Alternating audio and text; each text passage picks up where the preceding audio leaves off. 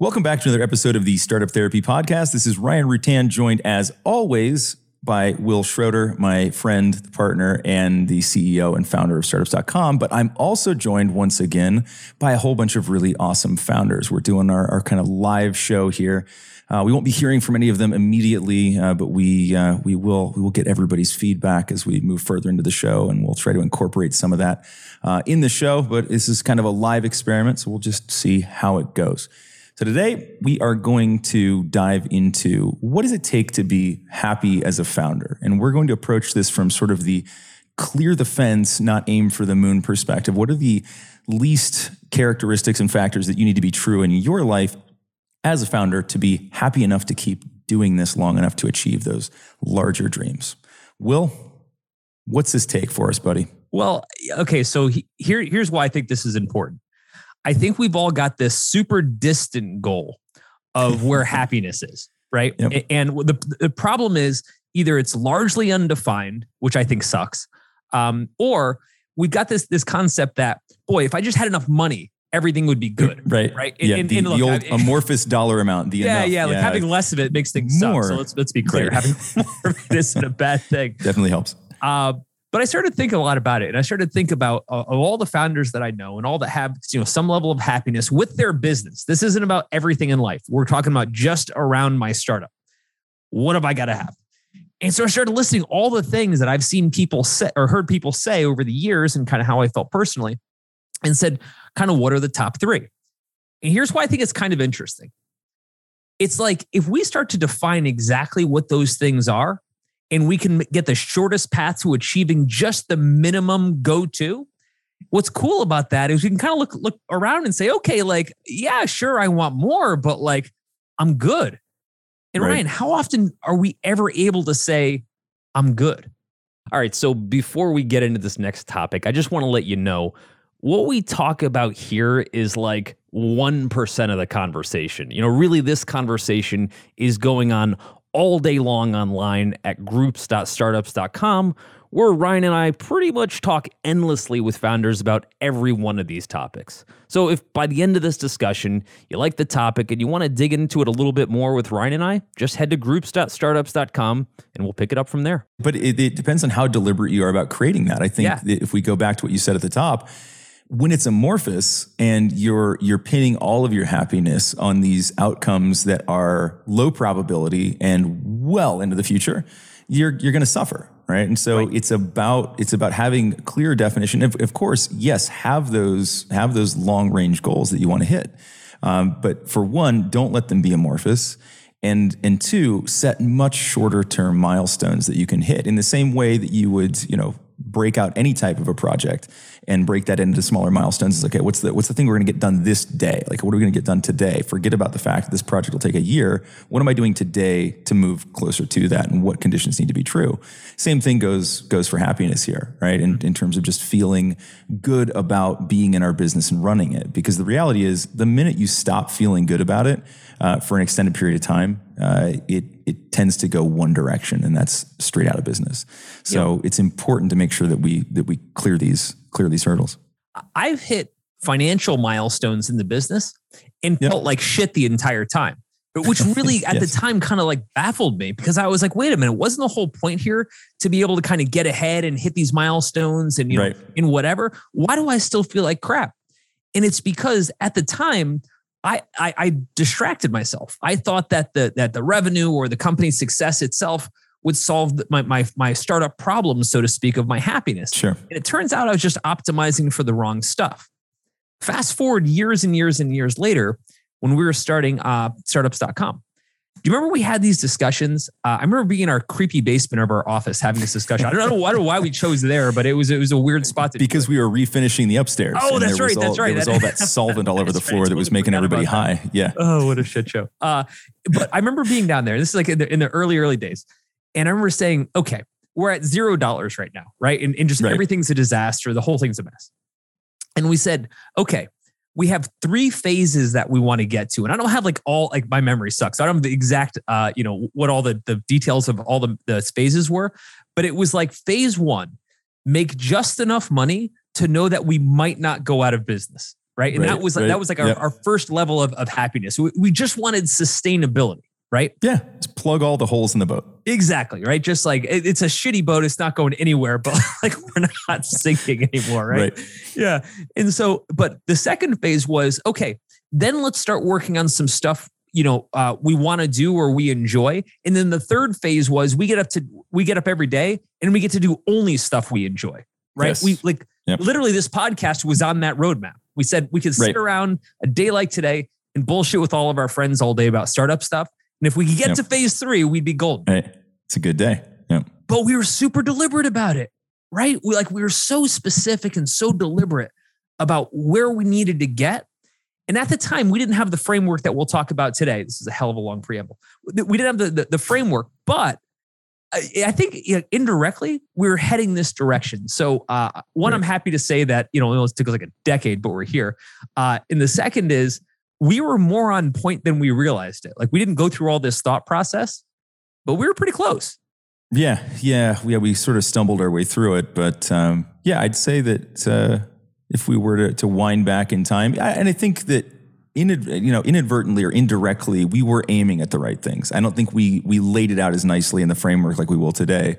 But if we go back to those earliest of, of milestones, they do line up with, with what we're going to talk about today, which is you know safety, validation, and pride. Yeah. Um, and I, I think that, you know, again, without calling them that necessarily, the outcomes that we were trying to create in that short term absolutely line up with those three characteristics. we got lucky. We guessed, but but we guessed right, which is all you needed. We guessed is. right. Yeah. Uh, all right, so kick us off. Kick us off. Uh, uh, uh, let's start with safety. Why is that so Yeah. important? Yeah. Well, look, um, when you don't feel safe, uh, it, it's hard to behave rationally. Um, it's hard to look much into the future and, and be able to define those goals. Um, and I think that's one of the reasons those things stay so amorphous is when we don't feel safe, we don't really believe that we can achieve this stuff. It's sort of like you're not trying to accomplish as much when you don't feel safe. You're trying not to fail. Right? And it's a horrible position to be in, right? The minute you start optimizing for not failing, uh, you increase your likelihood of failing exponentially. And so I think that this, you know, these feelings of safety, uh, whether that's you know, you know, financially, um, you know. Existentially, depending on what your business is, Right. uh, but I think financial is probably the one that's the easiest to relate to, right? So when we get to that point where you know the the basic needs of the business can be met, the basic needs of the founder can be met, um, we we develop this this very different sense of safety and our ability to extend this into the future, which I think is super critical at the early stage. You know, you know who actually introduced me this concept um, was Elliot, uh, one of our partners in Mhm. the business. Um, he and I were talking years ago, and he he told me about like this convers these conversations that he he was having earlier in his life, and the conversation came back to yes, this is true and it sucks. Yes, this is true and it sucks. Yes, this is true and it sucks. But will you be safe? Yeah, And I think whenever I thought about that context, will I be safe? It always, ever since Elliot explained that to me, it always changed my thought process, right? Because I was Sure. like, oh my God, this horrible thing's going to happen. But like, ah, rent's going to get paid. I am going to eat. It's going to suck, right? Like, there's, there's Right. nothing about it where I'm like super amped up about what's about to happen. Um, but I- think when I when I indeliberately look at that and say, oh, but you know, but I'm I'm not safe or I'm safe, et cetera, it changes significantly. And I think Yeah. our phase one of startups.com was we talked about having unlimited runway, but really what we meant was safety. Just like I want to wake up and know we're going to be in business tomorrow. That's it. That's all yeah, I want. yeah, that's it, right? Which which gives you a very different ability to act on the problems, right? I, I Yeah, think yeah, it, yeah. it goes back to like that. You know, when when you don't feel safe, you're you're going to have trouble taking taking correct action. Um, so what what other what other types of safety are there? I mean, so like financial is the easy one, um, but you know, what what about uh, competitive threats? All these other things that we do get worried about. Yeah. Um, one of the things that we've always said is if you actually document these things, so we're talking about like, you know, what does winding down look like? Or, you know, what is what is having to let somebody go look like? You worry about all these things. What does losing that client look like? Um, and when we again we allow it to be amorphous and the impact to the business and to ourselves as founders to be amorphous, we have zero perspective on what we should actually do about it. When you document these things and you actually say, well, like, here's the worst case scenario, and okay, it's not awesome, but it's not as bad as I thought. That just tends to be the way it goes, right? We, we talked about this a couple episodes ago where as founders with you know you know we're visionaries we're, we're great imaginer, uh, imaginative people uh, we can um, you know we can imagine the downside being far worse than it is just like we often convince ourselves that the upside is much better than it actually is. So uh, that that sword cuts both ways. Um, and so I think that again here as we start to look at the reasons that we feel unsafe if we're currently in that position where we feel unsafe uh, let's really clearly document like what does that actually mean? Like you know am i am i actually unsafe or do i just feel that way? And you know conversely you can also take that and say well now i can project that into the future and say what do i have to do to make myself feel safe? And the reality is just like we've talked about you know in terms of what's a meaningful exit it's usually not as much as you think right? Right. You know how much money do you need in the bank to feel safe right? And we talked about this before we joke about this all the time. It's like $10 million people tell us $2 million right? right. I could just live off the interest if i had $50 million right okay, sure. But what would it actually take to just keep you safe right now? Like, what are your actual needs for, let's say, six months? Right. It's not $10 million. Well, that depends right? where you so, live, but yeah. yeah, it's true, true, true. No, but you're entirely right. Um, I, I, think it's a few things. I think uh, safety is, is just the comfort of knowing to the extent that any of us can that we'll be around to fight tomorrow. Right. It's not always knowing that, like, you know, we're, we're impervious to any problem right? Sure. A big part of it is knowing that that we've got the, the tools we need. So, for example, startups.com, if shit hits the fan, you, something bad happens, we've got enough safety in the business to know that we can weather that storm and be around for the next storm. Now, we might get taken out at the next storm after that, right? But our safety begins by knowing that we'll be around. COVID happened right? I mean, that yeah. literally is exactly what we're talking about, right? Yep. And and it got gnarly, got scary for us, just like everyone else, and we made it through we had enough resources, right? Um, not that we're, you know, we're Scrooge McDuck, McDuck cash over here, but like we had enough resources to kind of fig- give us enough time to kind of figure this thing out. Now, if that sure. kept happening or kept getting worse and the market cra- crash and everything else, like who knows? But right. our safety right now just says, hey, we just need to be safe enough so we can be around, you know, to fight again. So that's one level of safety, right? Another level of safety isn't just financial. It's just, is there a, a the right vibe between me and my my partners, et cetera, that I feel like like we're in a good positive space, right? Sure. Like so, you, me, and Elliot and, and, and the real management team been around together for ten years, right? Like yep. we know each other so well. There's a lot of safety that comes with that. For a lot of startups, that's rare. I've been in a lot of startups where it didn't feel that way, right? It, it felt yeah. very a lot different. of insecurity. Yeah. Well, yep. let me build on that. Think of all the players that are part of what we do, right? So with, uh, in our case, uh, we're not a funded company, but if we were, right? When I was a funded company and things weren't going so well, I didn't feel very safe. Right? Yeah. Felt kind of shitty because I felt like yep. there was this like like evil overlord somewhere that we're gonna like like press the Doctor Evil people die button. And my chair was gonna flip back into flames. Like I, I was terrified of of what that outcome might might have been. And um, it's hard to feel safe that way. And I think that's a key component. It is, but I mean, and we've talked about this um, in terms of like hard conversations with you know partners, with with staff, with investors, with uh, you know uh, clients. The reality is that we blow these things so far out of proportion that that feeling of insecurity is often unfounded. Now, again, is it awesome? No. Like if you know if the, the thing isn't going to work out, you're, you're going to have to you know look at alternatives uh, to to keep the thing afloat. You know that next investment round isn't isn't coming through. Um, you're going to have to have the hard conversation with investors, maybe with staff. Not awesome. But again, like, are you actually unsafe in this moment? Is this something that's going to, to impact you personally? Um, is it going to impact the business? And you know, we talked about this a thousand times on the show, but there needs to be a separation between those two things too. Right. right in terms of how, what impacts you versus what impacts the business. They aren't the same thing. I know we feel like that and it's hard to separate ourselves from it, but they aren't the same thing, right? A lot can happen right. to the business that doesn't impact the founder um, or doesn't have to impact the founder. Well, there's another side of it too, which is um, if we don't define it, right? So you and I were talking about, yes. you know, kind of categories of safety and where you feel safe. What, what made this whole concept work for us, uh, like at startups.com or us personally, is we are hyper specific down to the dollar in the minute that we are going to feel safe. Like this specifically needs to happen. And if I can get there, um, we're good.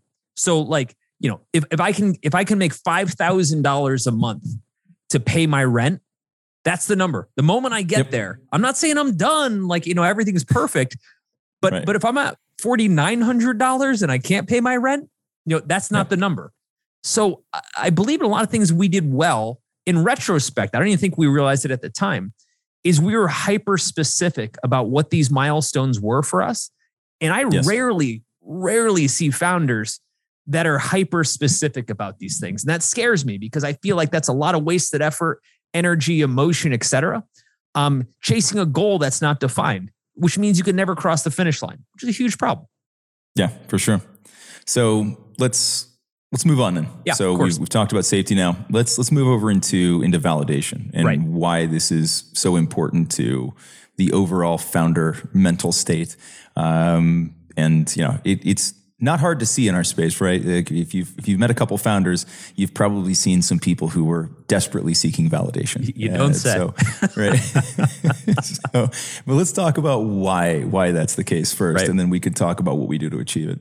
Yeah, look. Uh, what took me a long time to realize was I was working in a lot of businesses over 30 years that I, I never felt good about. So I was never validated. Like, even an example. Right uh, first business I worked at was essentially an ad agency, right?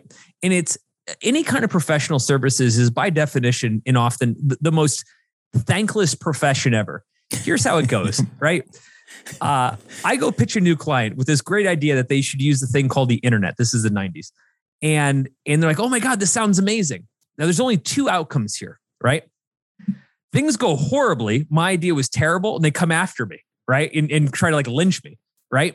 Or things go great and they totally forget it came from me right they take all the credit right yep. I'll, never forget right. my client at the time at best buy we rolled out like this is so lame but we rolled out this like 10000 kiosk system across the entire world to sell what digital cameras which were new to give you an idea how old i am and uh, and i'll never forget that the thing went great and everyone at best buy like all the corporate folks all took a hand in having come up with the entire idea and i'm like what the hell I'm like, I came up with the entire idea. I built the entire thing. like, yeah. my name was never mentioned once. Right. And, and all I'm trying you all to say nodded. That was your contribution. You nodded and, and, and paid me. Kind of hard to feel some validation in that yeah. loop, right? And, and I think, you know, when we think about uh, the jobs that we do and the work that we do, if it feels thankless, if it feels like no matter how hard we work, um, we just can't pull reward out of it, I think that's hard to feel happy around, right? People do it, sure, but um, but it leaves a hole.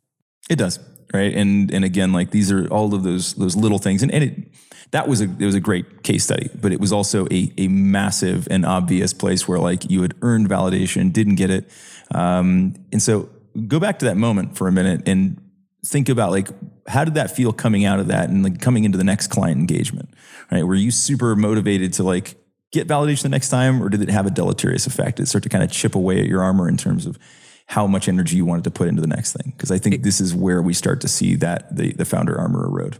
It was the first time I realized that valid, validation mattered. Yeah. Um, it, I, I didn't see it coming. I don't give a shit how many digital cameras Best Buy sells. Sorry, Best Buy, it was 20 years ago. um, but like, that's not important to me.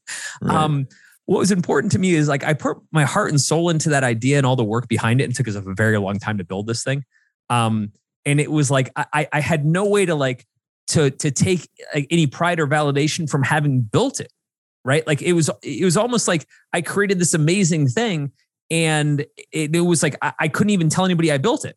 Um, and so I, I think what I realized was, holy shit, I'm in a very thankless job, right? It, it pays well, right, and that's cool.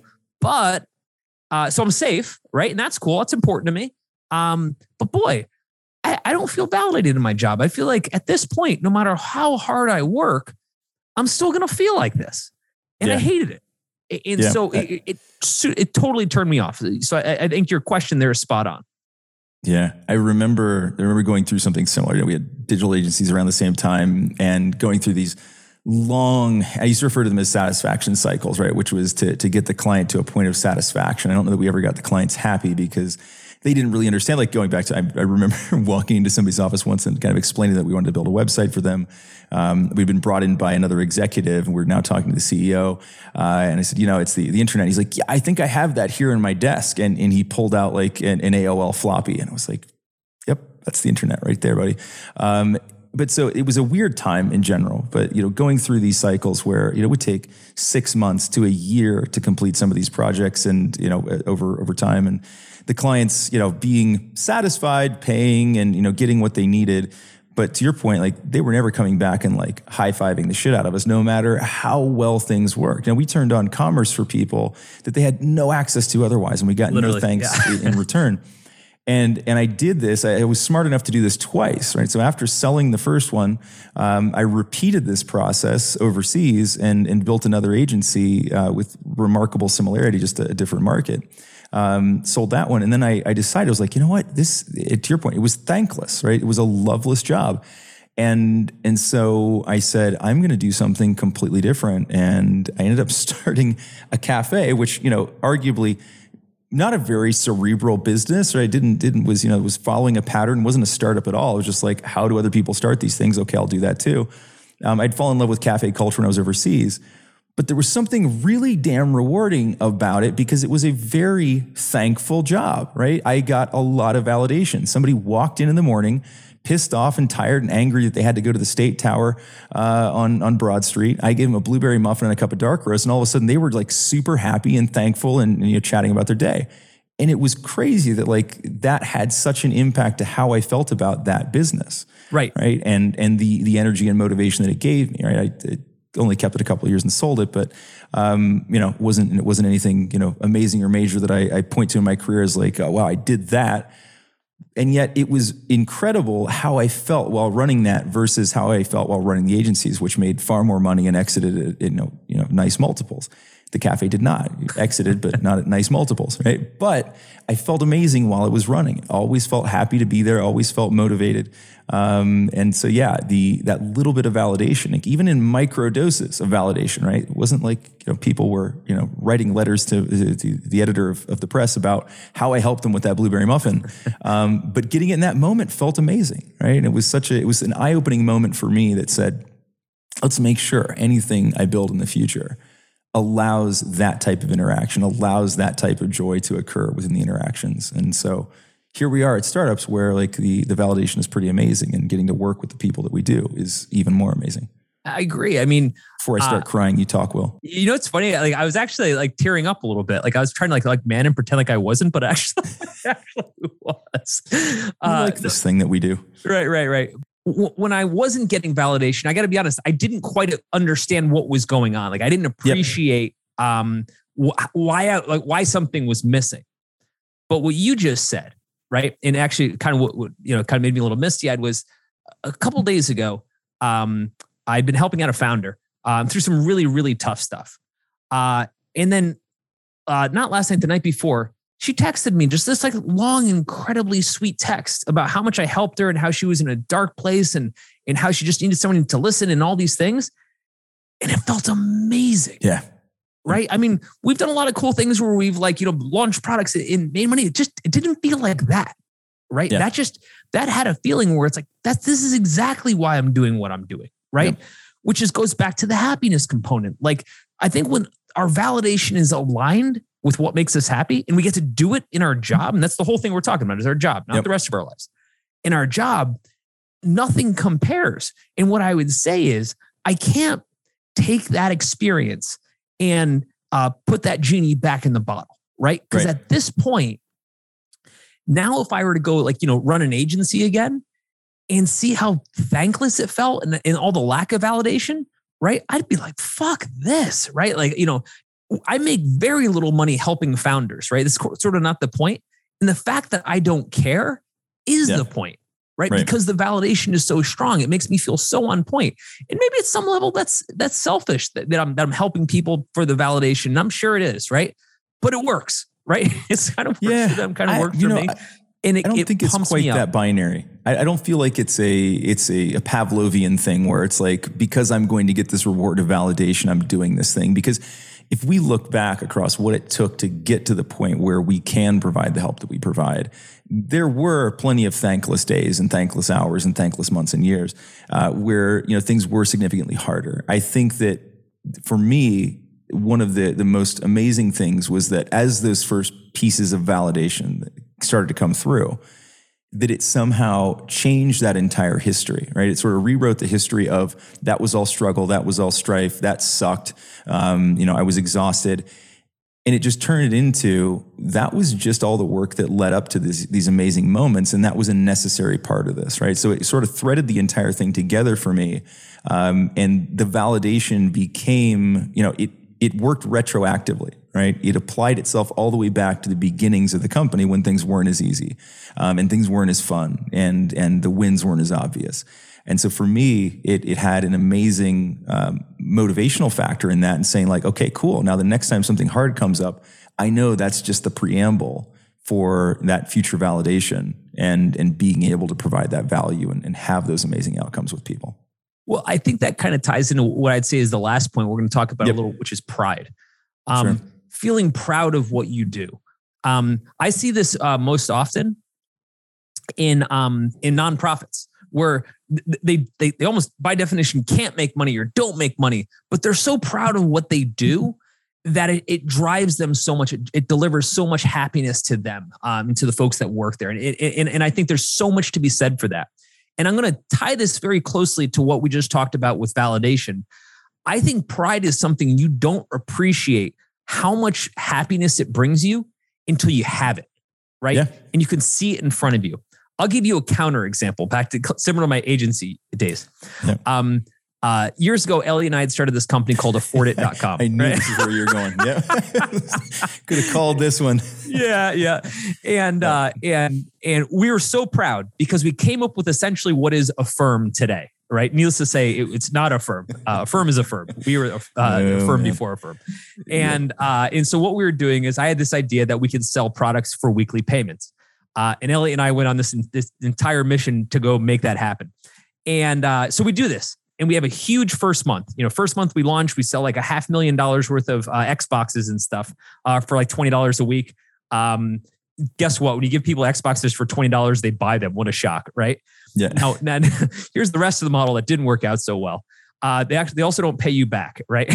it's really easy to give them away. It's kind of hard to get paid yeah. back.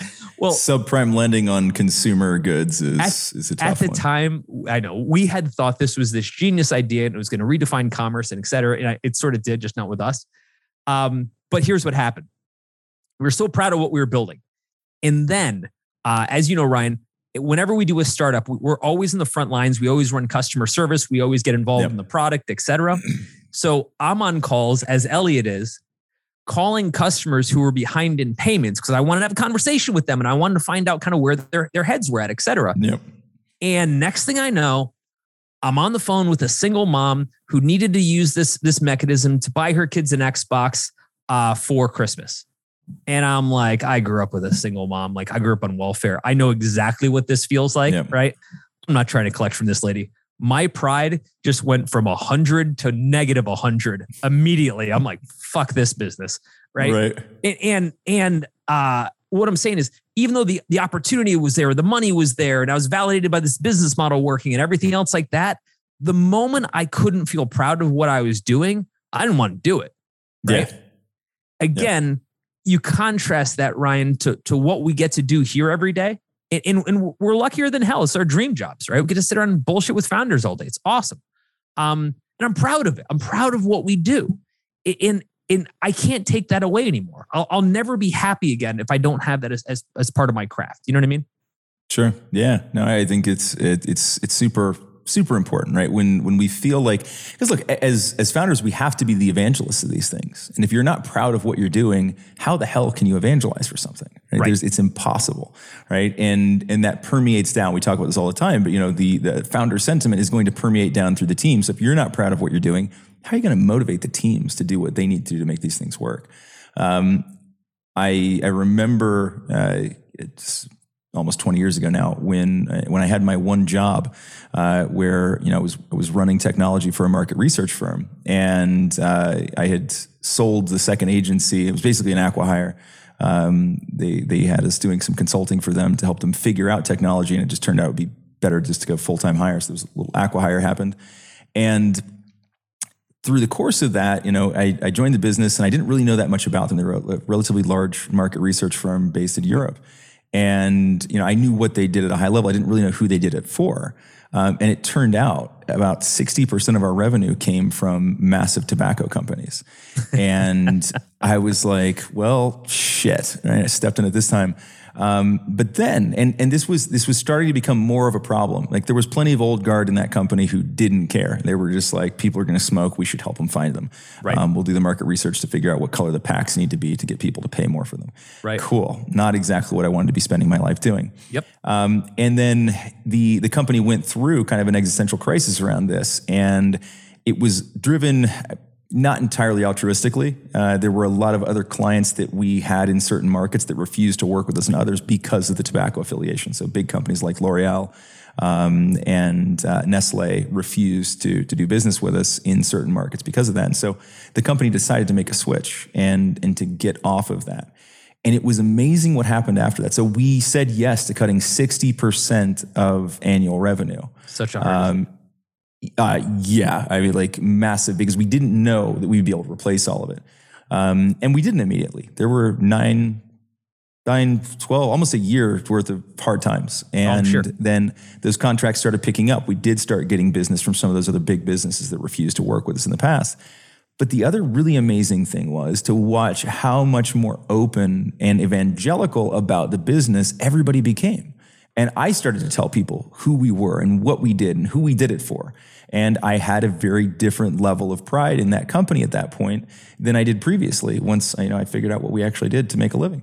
And so it it changed the face of the company. And that that was, you know, kind of top to bottom. I mean, sure there are people, you know, like field work uh, folks that didn't really care evangelize, but we started to see more and more of the, the, the management team, more and more of the the account managers sell more into accounts and do more because they were proud of what we were doing, right. and they had that story. They were all very proud of that particular story that we had cut that client and, and risked the company um, entirely because at that point it it represented well more than our operating margins, right? So it wasn't like, okay, we can weather this storm. We weren't even sure. Like we blew the bottom out of the boat and said, all right, everybody run around now and start looking for shit that we can plug this hole with. Uh, we didn't have a, a, clear plan for how long it would take us to recover from that. Uh, you know, we did it with as much control as we could, but it was it was a risky move. Um, ultimately paid off, but uh, the real point there was that the, the the level of pride in the company completely changed and it completely changed uh, the the the revenue and the the performance of that company and to this day. Right, the company still exists and is doing quite well, significantly better than it was doing back in the old Smoky days. You know, it's funny. In the past, when people used to ask me about my startup, you know, you're sitting on a plane and the person next to you, you strike up conversation, yep. and, and, invariably, you know, you do the, the what do you do kind of thing. And uh, in the past, the conversation always kind of went to this is the success the company has had. So it was headcount or it was revenue or yep. it was some milestone that people could understand. What's been interesting about startups.com is I almost never bring those things up because sure. in my mind, like that's fine. I actually don't care what those numbers are. And that's not entirely true. I'm just, that's not the, the thing I'm most proud of. So that's not what I'm kind of, you know, bringing to the forefront, right? I sure. instantly get into how many people we can help internally within our chats and slacks uh, you hear us bragging about you know who's come on board and the, you know how, how great these founders are, who's contributed, etc. Like the dialogue is very different. We talk, we have certain conversations about building our business, and it's appropriate. We're supposed to, right? We're managing one. Yep. But we have a lot of conversations about how we're just fundamentally proud of the people that we get to work with or what they're accomplishing. And that's very different. Like it's just so different than anything I've ever done before. And, and that's kind of when you know that something's clicking. You know what I mean? It's interesting. It, it sparked a memory. Uh, I was thinking back to uh, hearing my father talk about, you know, other other folks would ask him about his business. He was a foot and ankle surgeon, so they were asking about the practice. You know, how are how are things going? And I never really thought about this before, but his answers were never around like, well, you know, it, it was never just something generic, like, oh yeah, business is good or whatever. And it was never about like patient volume. Never talked money, which would have been awkward anyways. But the the responses were always about some interesting case he had solved, mm-hmm. some person that he had helped. He always pulled an anecdote and used that as the proxy for how the business was doing. Um, and it never occurred to me, but that that definitely came from a place of pride, right? It was you know a, a complicated ankle reconstruction, or a kid who didn't think he was going to be able to go back to playing football, who now can, um, something along those lines, right? A diabetic patient that you know they saved just in time and you know removed a limb uh, but kept them alive, right? It was always something like that, and it never occurred to me, but that that was absolutely him speaking from a point of pride and being happy about what he was doing for the people he was doing it for. I think you can get by on not having any one of these or to some in some ways all of them right?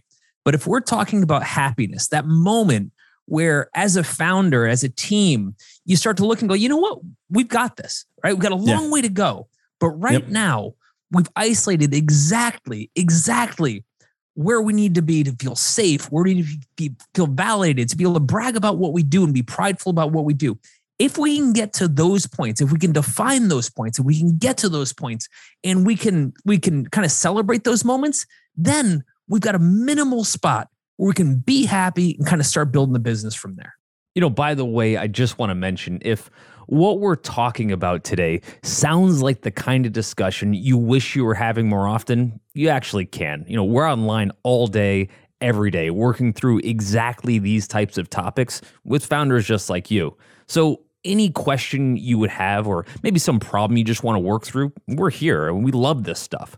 And we're easy to find. You know, head over to groups.startups.com and let's just start talking.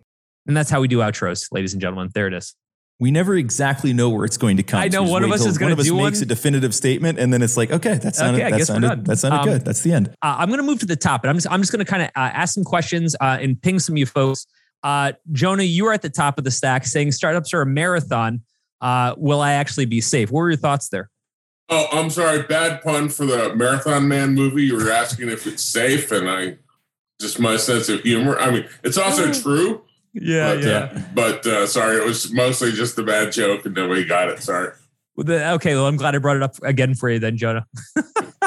uh, Mike, safety is an evolutionary function. Fight, flight, or freeze. When you feel uh, safe, you can thrive. Um, what, what made what made you say that, Mike?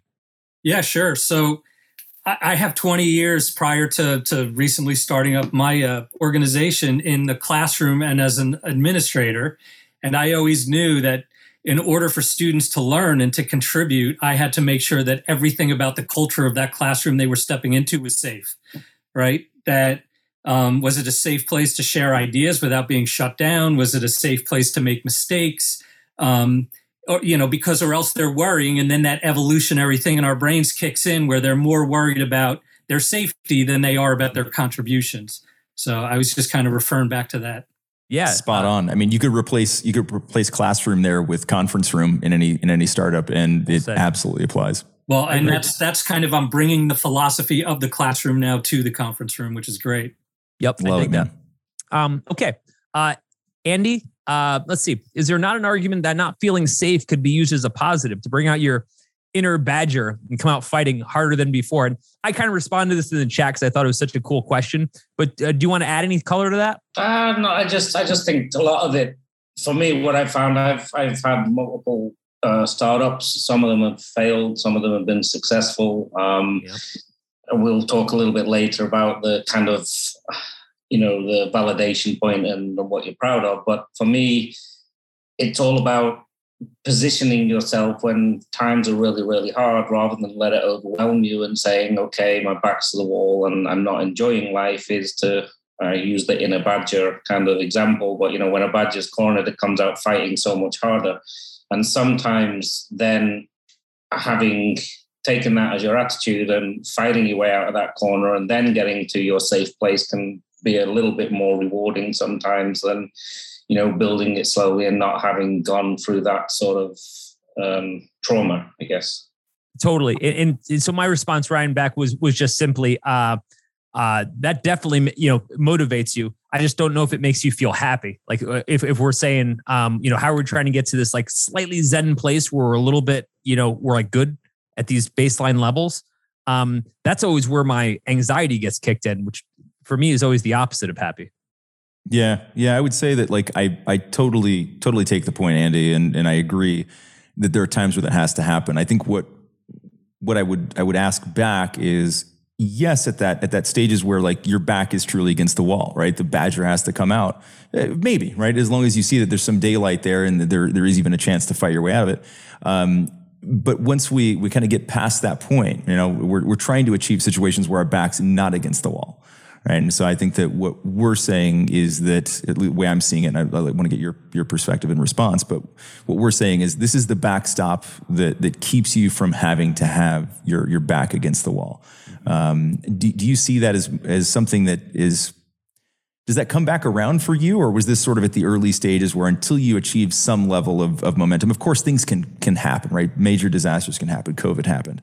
Um, and that can take us out of a position of safety and put us right back in there. But is the badger something that you rely on on an ongoing basis for every new challenge or is that really when it's just like the the bottom of the barrel critical? I think where I was coming from was, you know, I was very fortunate. I I joined the oil and gas company at a very young age, and uh, I was in the right place at the right time. I was sent overseas. I managed to be the youngest board member, grow, and that was a sense of pride, growing the business and learning on the job and everything else. But then going out on my own, and one of the businesses failed, and being in that position of worrying about your rent for the first time in more than a decade, even though the business success was a fraction of what I achieved in the oil and gas space, I felt a much greater sense of pride because I sure. went through that difficult times and I had a bit of an easy ride at the early, the early part of my career. So I found more pride in, I think you learn so much more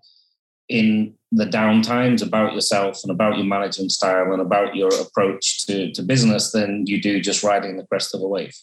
Sure. So sure. Uh, whilst the size of success wasn't anywhere near in terms of monetary terms or revenue terms or anything else, the sense of accomplishment from starting at a lower point was much greater than than the earlier part. Totally get that part. Yeah, I mean that was my blueberry muffin story, right? Like financially, not not a big deal. It wasn't a complicated sales cycle, uh, but boy, it felt good. I agree. Yeah. Uh, all right, hey Mike, um, you said, is it possible to achieve a feeling of happiness as a founder by, by making sure you're providing safety, validation, and pride to those around you who are pitching in your success? My only thought before you respond was, um, so long as I'm not the one getting buried in the process. Everyone else is fine but me. Uh, what are your thoughts there, Mike? I thought it was a great question. Yeah, I, actually was typing that up as you began to tell your story, of the conversation you were having uh, with the uh, founder who was having a difficult time, and but then you received that email, mm. um, kind of validating what you were doing. Um, you know, my my thought behind this is the fact that I, I think the Achilles heel, right, of human beings is our ego. So mm-hmm. we're always trying to deal with that. Um, but therefore, in providing these um, these validations and some safety measures and um, you know, uh, giving gratitude to others, it's mutually beneficial.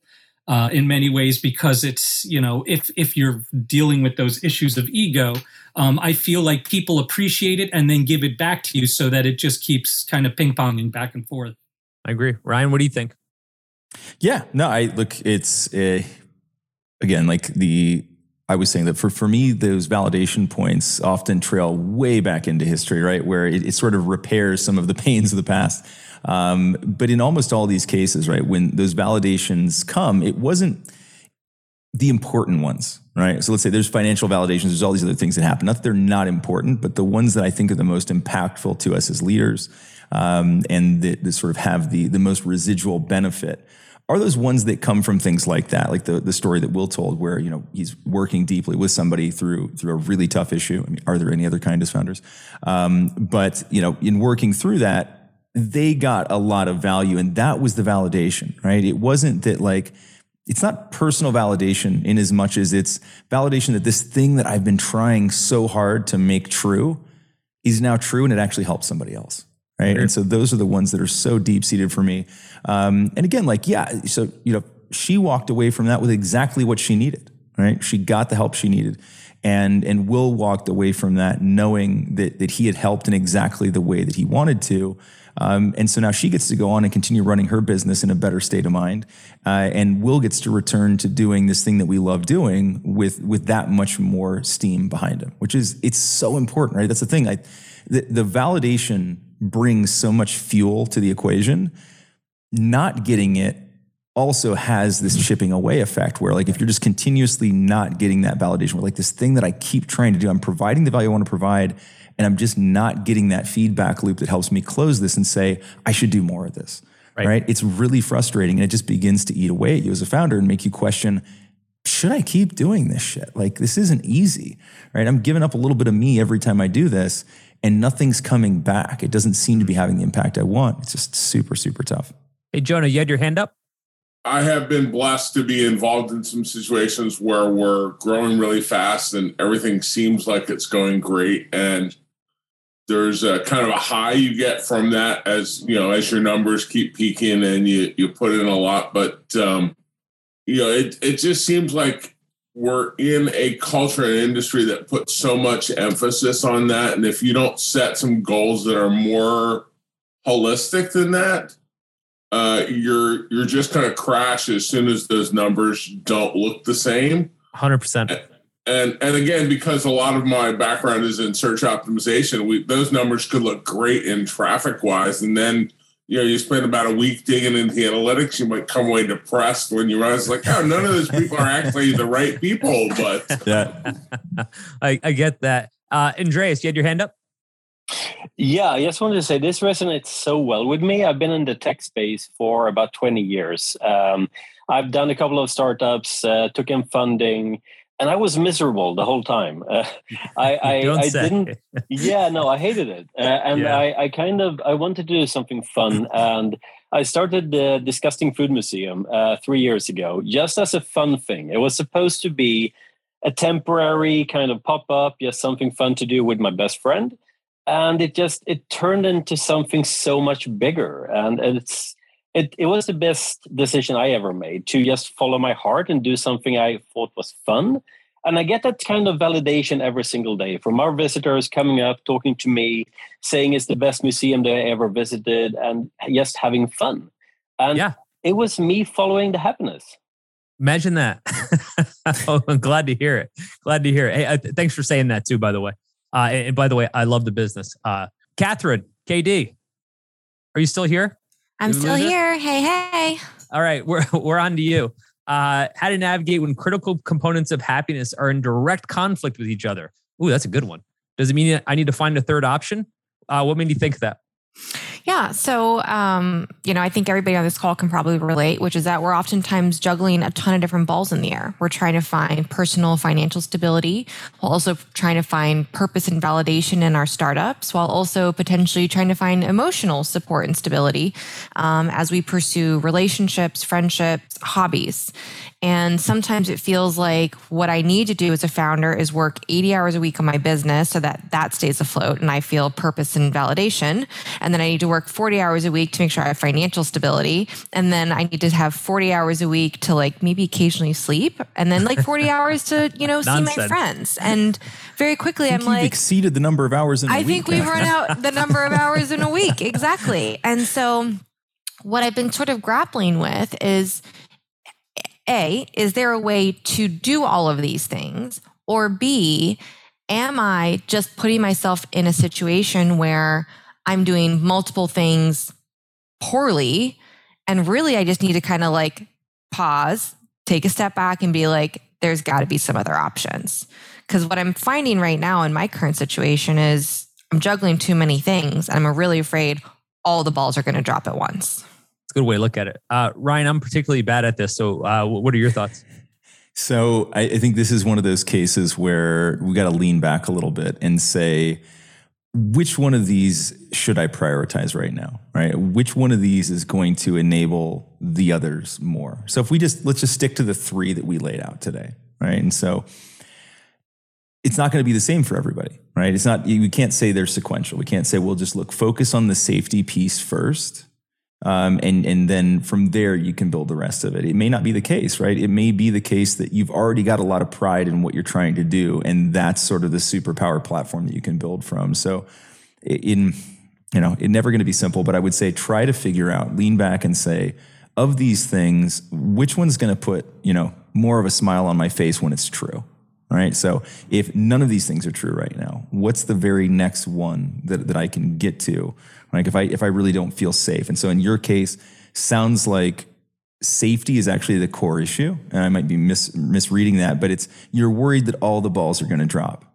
So, one of the easiest ways to avoid dropping all the balls is stop throwing some of them up in the air, right? F- literally just focus on a couple things and figure out which one of those is is likely then to be a, a you know, a self-sustaining effort, right? So, for example, you get the business to financial solvency, so you don't have to worry about that piece of it, right? Or it can take on the, you know, the the place of the side hustle that you're currently working now to to make ends meet right? So think through that, and, and, look, this is not simple math. This is calculus, right? So it's it's it's going to be a complicated equation, but I think there's a ton of value in leaning back and saying, of these things, which one would help me most if it was true tomorrow? Knowing that it won't be true tomorrow, you're going to have to work to make it happen. Um, but rather than trying to push, you know, five, six, seven initiatives forward at once, try to focus on getting one of them all the way across the line so that you can actually achieve the benefit of it a, uh, I've got a a little sticky up on my desktop uh, right now. It's there for a reason, uh, and it's relatively recent. But uh, uh, Catherine, I, I, I can't help but feel like it, it it sort of relates. And I'm just reading it now. It says, "If I run too hard, I'll feel 10% better, and if I relax and enjoy my life, I'll feel 90% better." Right.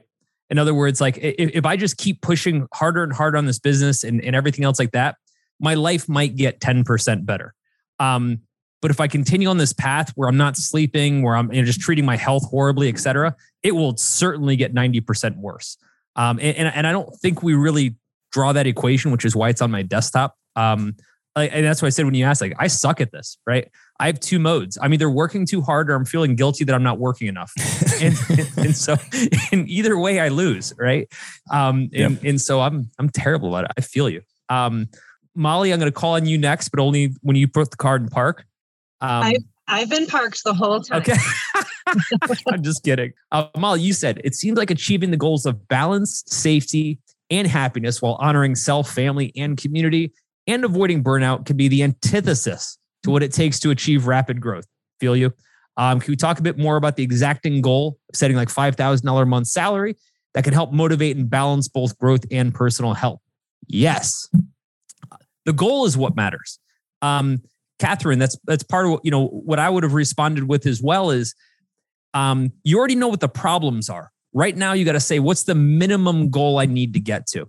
I think I used this example on on some other podcast we did, but years ago I was at this like founder summit and I met this founder who used to be in the British SAS and he used to be in close combat training. Uh, I'm sorry, close combat, not just uh, combat training.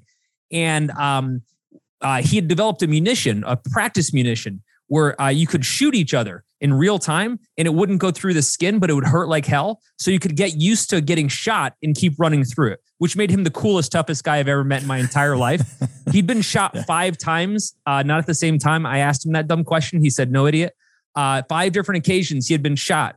And he said, getting shot um, isn't what kills you. He said, bleeding, bleeding out is what kills you. The reason I bring this up is because what he taught me he said that the reason we keep people alive, and I use this metaphor uh, in the startup, is he said, we don't focus on how we're going to get out of the room. I focus how I'm going to get two feet to that cover. And the next thing I focus on is how I get two feet to the next part of cover. And the next thing I'll focus on is how I get to the next two feet. That's what that's what planning is like for startups. We can't plan on how do we get to the end. All I can plan on, because all I can control is what do I get done today? Or how do I get to $5,000 you know worth of happiness as far as safety goes. I have it's my job to define hyper specific very near term goals that are the most achievable goals. And people like well they're not good goals if they're not achievable. You know goals suck? Goals you never achieve right? Because those are totally useless. Um, it's okay if they're hard but they have to be achievable and they have to happen in a very short period of time so, what all of this happiness, or I, apply this to happiness, and I say, okay, I'm a neurotic idiot that's always worried about working all the time.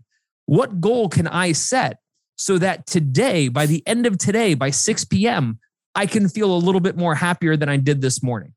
And so, Molly, you know, my my my response. I'm interested in Ryan's thoughts on this as well.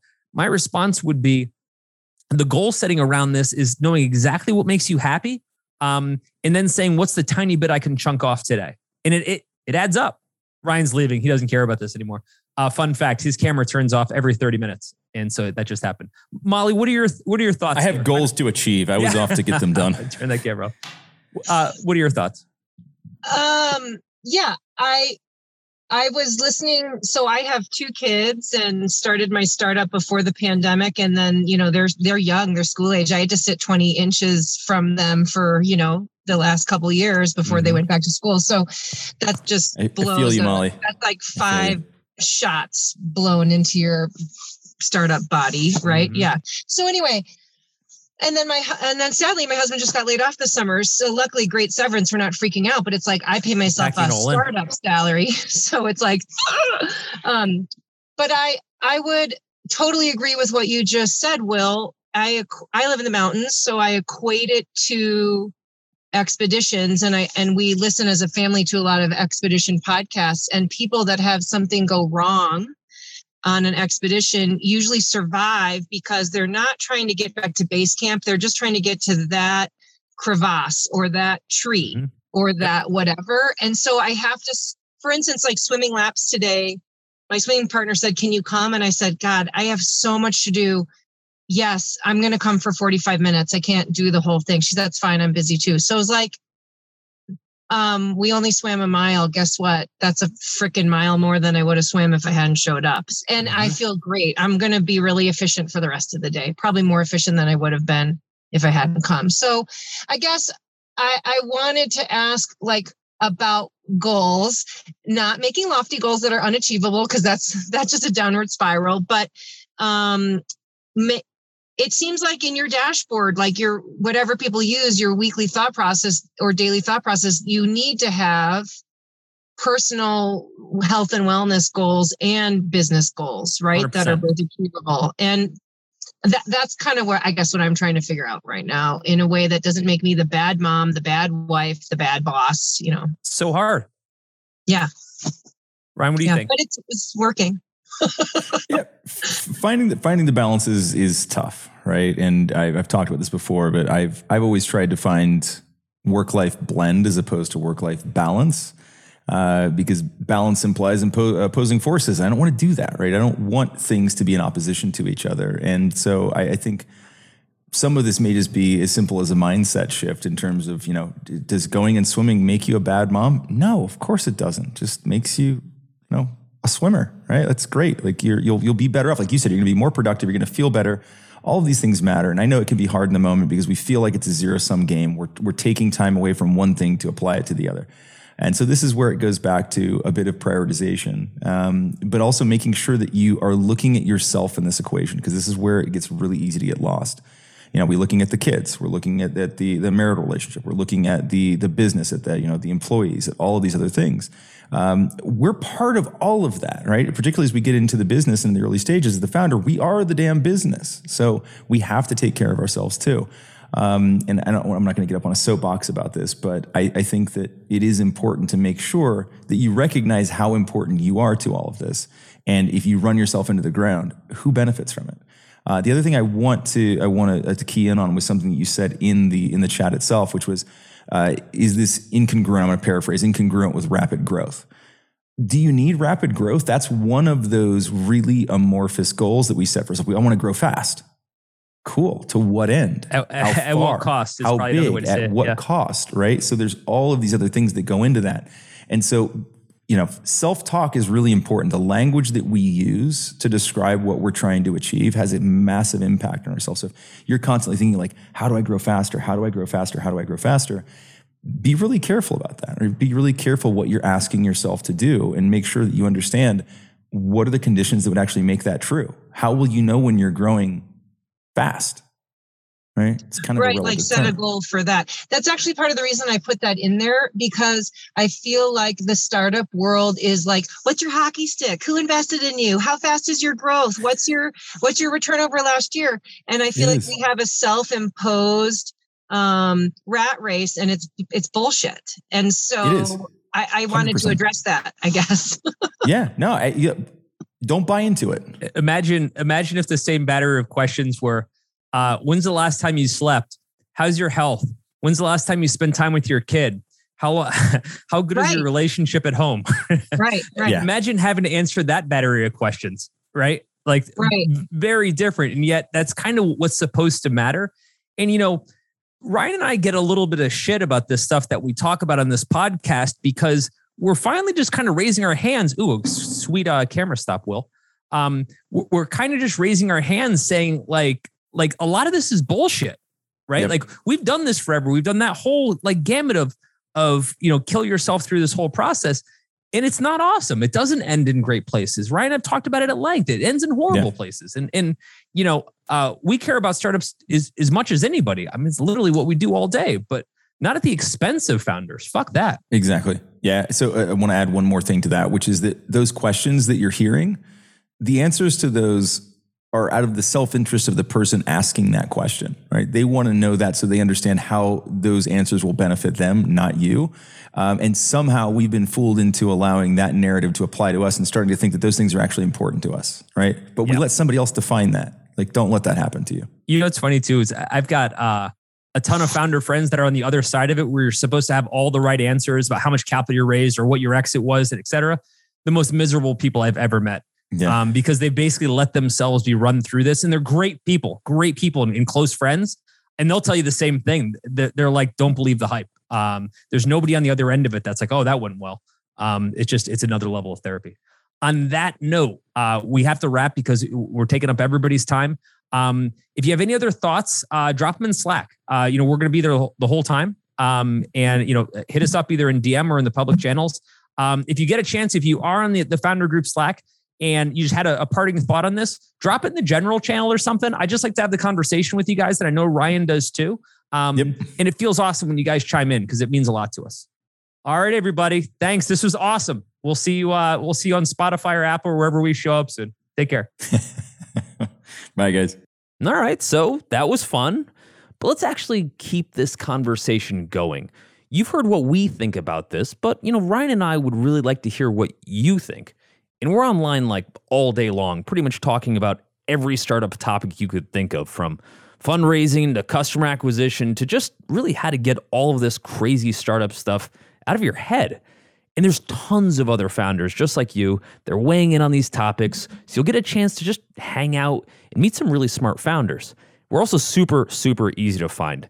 You head over to groups.startups.com and let Ryan and I hear what's on your mind. Let's get to know each other a little bit and let's just start having more of these conversations.